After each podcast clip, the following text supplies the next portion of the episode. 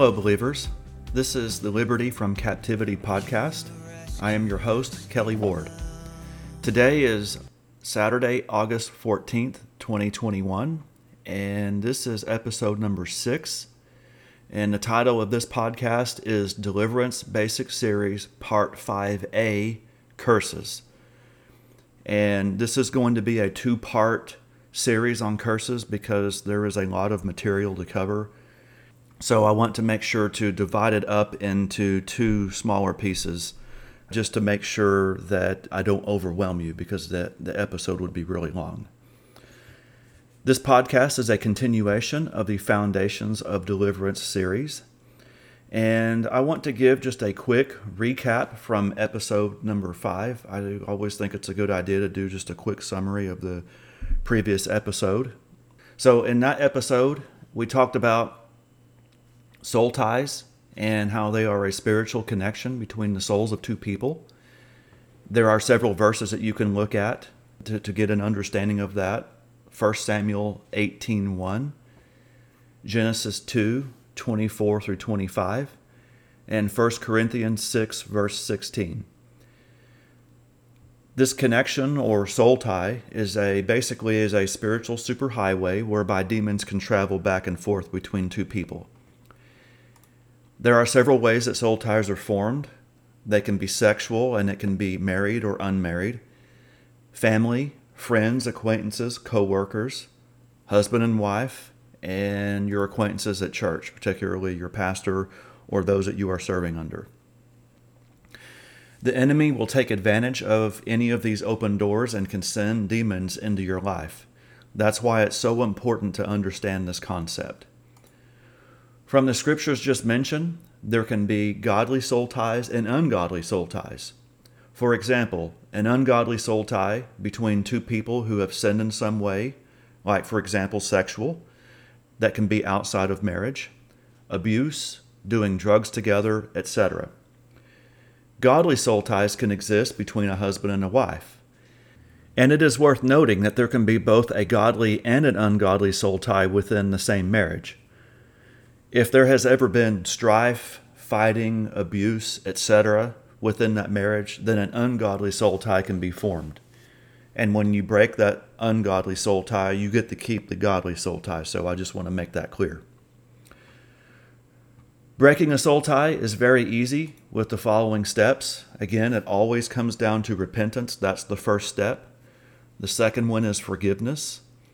Third, declare that the soul tie is broken. And fourth, command the demons to leave. And again, as I mentioned, this episode is about curses. But what is a curse? What types are there? Do they happen in this dispensation? And how do you break them? The Bible has a lot to say about curses. When I search for the word curse to include variations of that word, such as curses, cursed, accursed, etc., I found 182 verses in the Bible. So it's clear that God has a lot to say about this subject. In the occult, witches purposefully speak curses over other people. If you have any open doors in your life, especially if you are a Christian, it is possible for those curses to stick to you. That's all the more reason to close as many doors in your life as possible. So I want to start off with the question of how do you know if there are curses in operation in your life? I received permission from my friend Glenda Lomax to quote her book titled Loosed from the Chains of Darkness Destroying Curses Through the Power of the Cross. If you haven't read her book, I highly recommend buying it. It's on Amazon in both print and Kindle format. It has a lot of practical information on how to break curses and some wonderful testimonies. Her website and prophetic blog are located at wingsofprophecy.blogspot.com. And I highly recommend her work because I know her walk with God is absolutely solid. So I want to quote directly from her book. Quote, So how do you know if there is a curse on you? Do you have behaviors or addictions you have struggled against, gotten deliverance for, and tried to abstain from with no success? Do you have out of control anger or a desire to commit violence for no reason? Are you abusive to those you love and don't know why? Have you ever tried to conceive over and over with no success? Have you lived in poverty for years and no matter how hard you tried to overcome it, you never have enough? Have you worked hard all your life, yet you have nothing to show for it? Is there generation after generation of addiction and incarceration in your family? These are all signs of a curse, and there are more. The truth is, if you even think you may be under a curse, it pays to break it just in case. The Lord revealed to me, Glenda Lomax speaking, even after I had been in a close walk with Him for over 16 years, several curses I was under. Relief came immediately when I broke them. You can be free too. End quote. Glenda makes some very excellent points in her book. I couldn't have stated it any better. Absolutely well stated. So let's define what a curse is. I really like the principle of first mention, which sets the basic definition for something in the Bible. In this case, we can look to Genesis 3, verses 14 through 19, for the first curse. Before I read this passage, this is the story of how the serpent deceived Eve, and she ate of the fruit of the tree of the knowledge of good and evil, as did Adam. God was walking in the garden and had a conversation with Adam and Eve. Adam blamed Eve, and she blamed the serpent. And so this is Genesis 3, verse 14 through 19. And again, I'm using the MEV, the modern English version, which reads very similar to a New King James Version. The Lord God said to the serpent, Because you have done this, you are cursed above all livestock and above every beast of the field.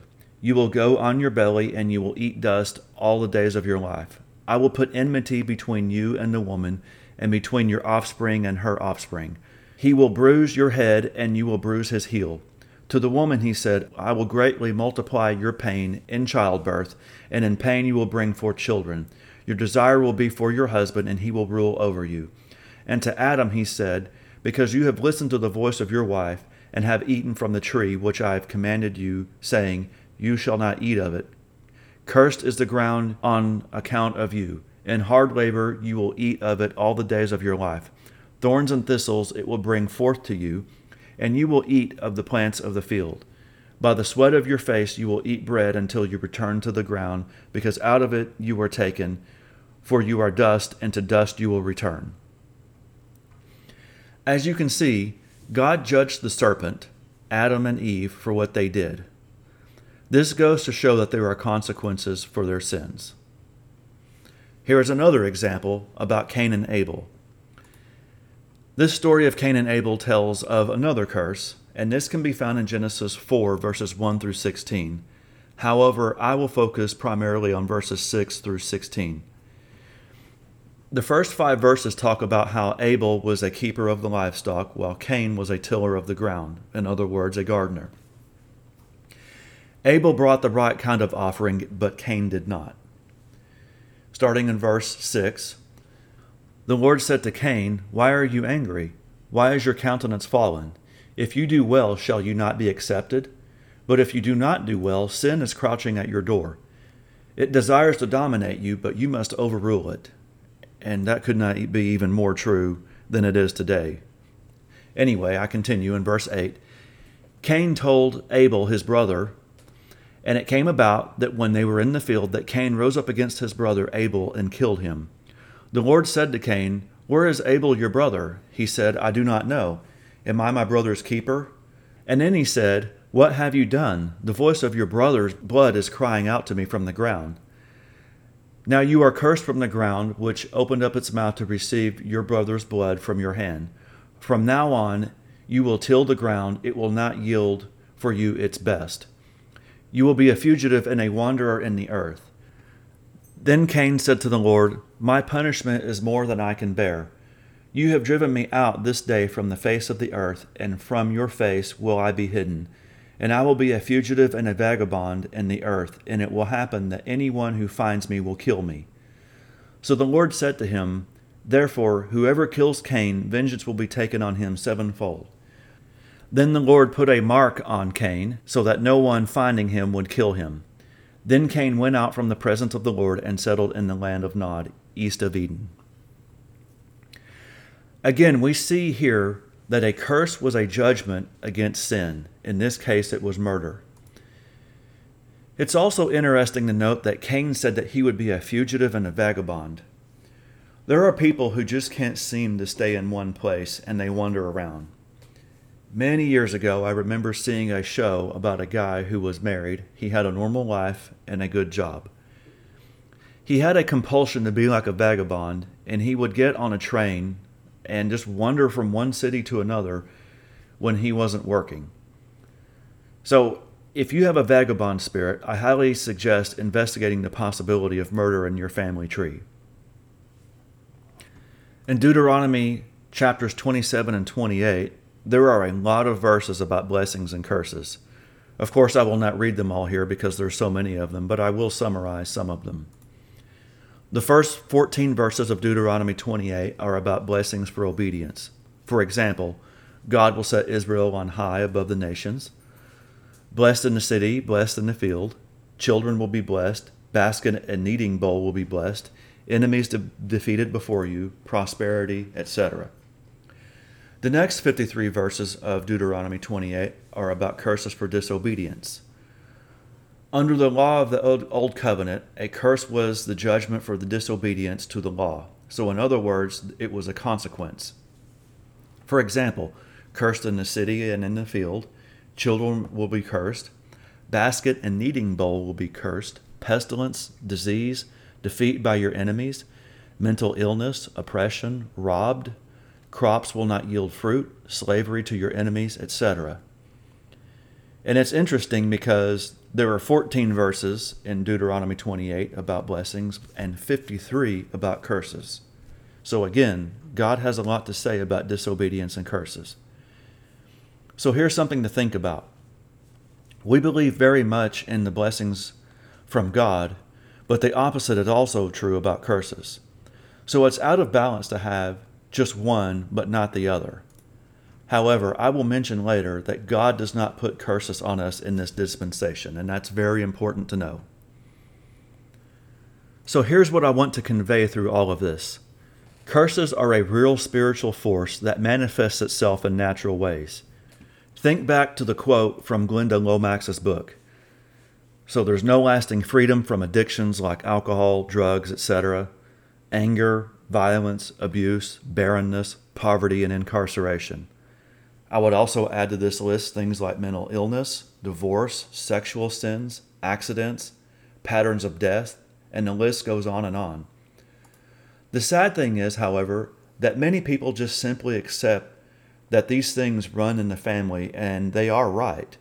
But many fail to recognize that there is a curse in operation and that it can be broken.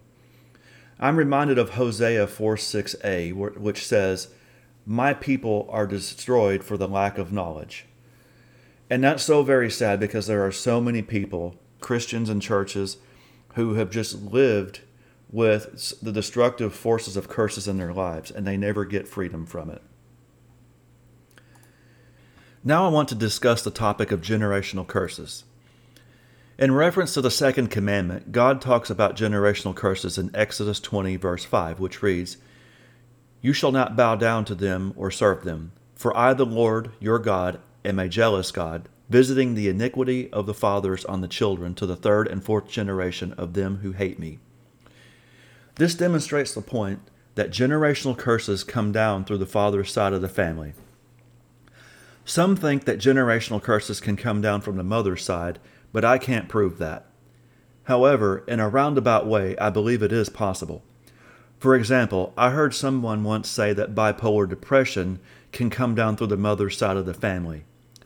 My understanding is this happens due to damaged DNA, which occurs as a result of specific sins, and also as a result of a curse. So, this gets more into the healing side of things, which is beyond the scope of this podcast, but I found this interesting nonetheless.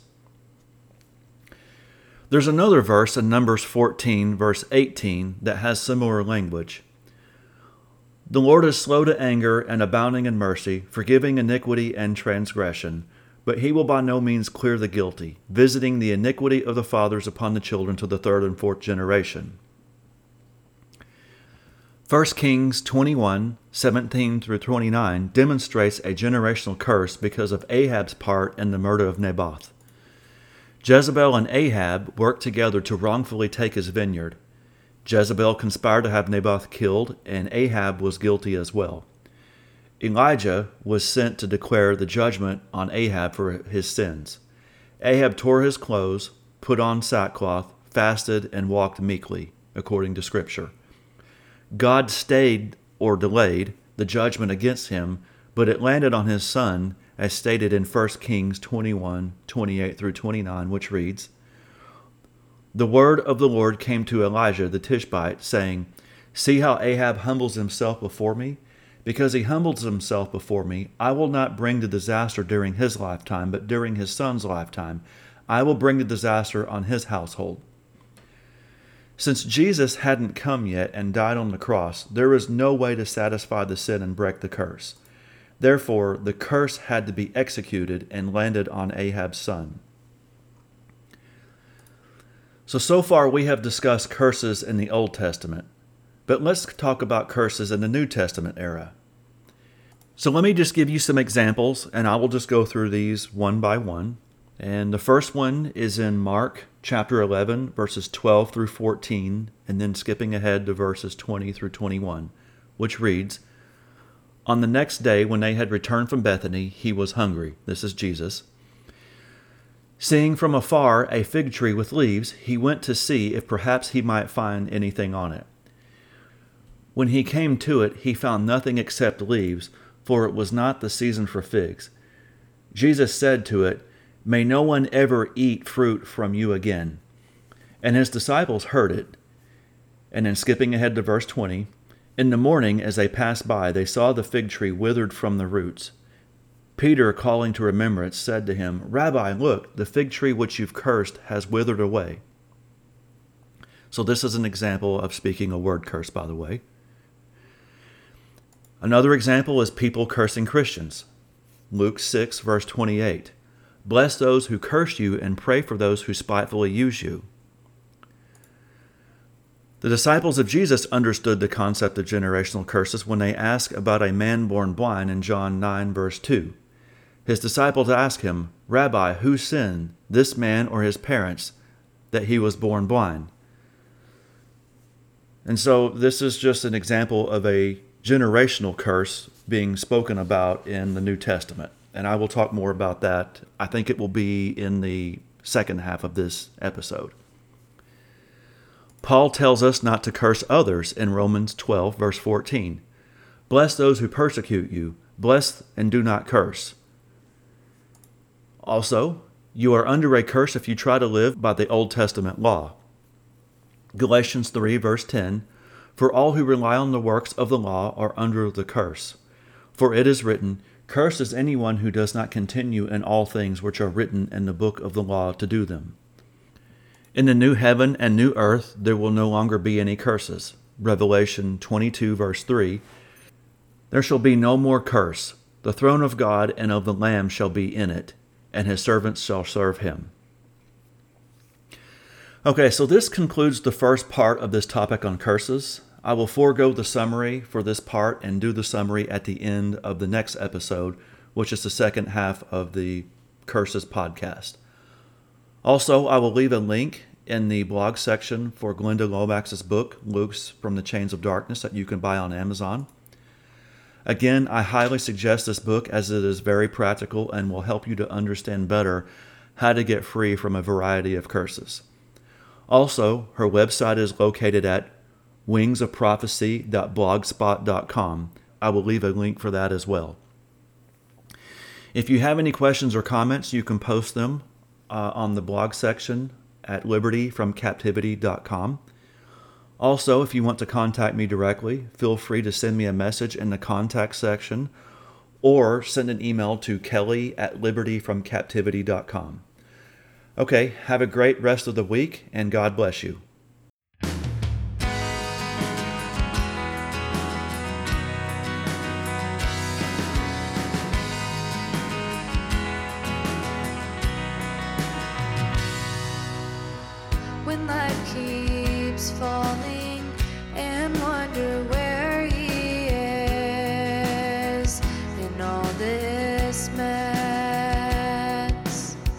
He's right there to guide you. Unseen, you're not alone. His light shines on the past that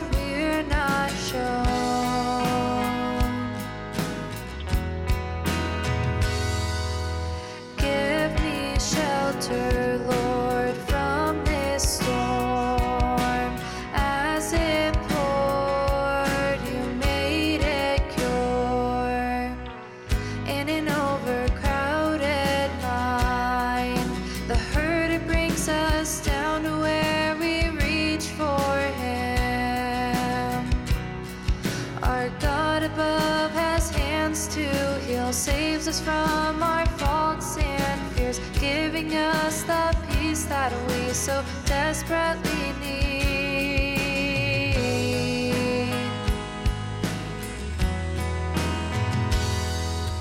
Give me shelter.